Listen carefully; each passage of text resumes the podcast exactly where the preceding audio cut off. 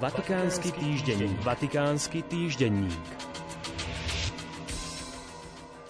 V tomto týždni sa znížil počet členov kardinálskeho kolégia v dôsledku umrtia 87-ročného Antoniosa Naguiba, emeritného koptského patriarchu Alexandrie, ktorý zomrel v pondelok 28.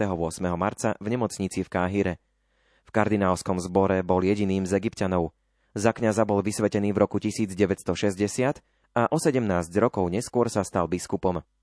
Za koptského patriarchu Alexandrie bol zvolený v roku 2006 pričom o 4 roky neskôr ho Benedikt XVI kreoval za kardinála. Ako býva zvykom, pontifik adresoval svoj sústrasný telegram súčasnému koptskému patriarchovi Alexandrie, Ibrahimovi Izákovi Sidrakovi, v ktorom vyjadril svoju blízkosť tamojšej cirkvi.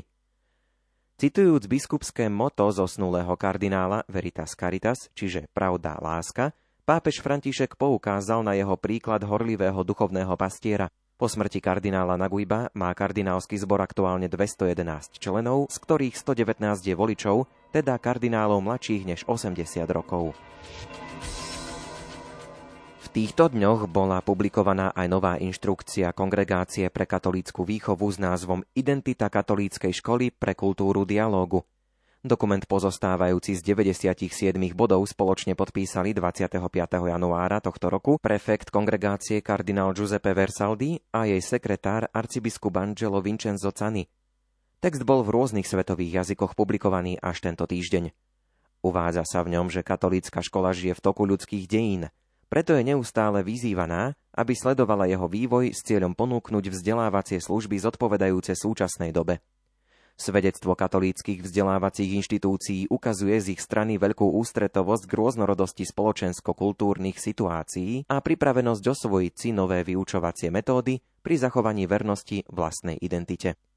Identitou sa rozumie jej odkaz na kresťanskú koncepciu života. Píše sa v dokumente, ktorý pokračuje slovami pre katolícku školu je veľkou zodpovednosťou vydávať svedectvo. Ďalšou výchovnou zložkou školy sú okrem svedectva taktiež vedomosti, Škola má dôležitú úlohu privádzať ľudí do kontaktu s bohatým kultúrnym a vedeckým dedičstvom, pripravovať ich na profesionálny život a podporovať vzájomné porozumenie.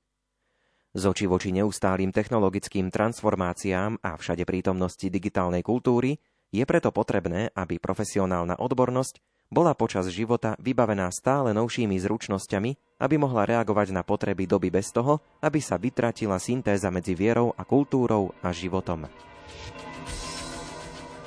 V inom nedávno vydanom dokumente Apoštolskej konštitúcii Predikáte Evangelium, uverejnenej 19. marca, musel Vatikán opravovať na oficiálnom webe jednu chybne uvedenú pasáž.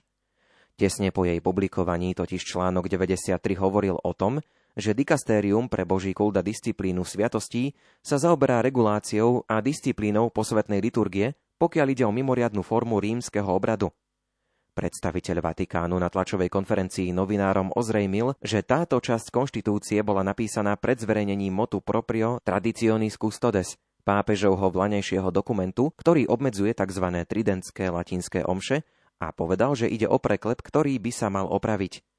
Už opravený paragraf teraz znie takto. Dikastérium sa zaoberá reguláciou a disciplínou posvetnej liturgie s ohľadom na používanie, udeľované podľa stanovených noriem, liturgických kníh pred reformou druhého Vatikánskeho koncilu. V Traditionis Custodes a Responsa, ktorá nasledovala, pápež František uviedol, že tzv. tridentská svetá omša by sa už nemala považovať za mimoriadnu formu rímskeho obradu, čo bol termín, ktorý zaviedol jeho predchodca Benedikt XVI v motu proprio Sumorum Pontificum, teda v dokumente z roku 2007, umožňujúcom slávenie latinských homší v predkoncilovom rímskom obrade. Vatikánsky týždenník. Vatikánsky týždenník.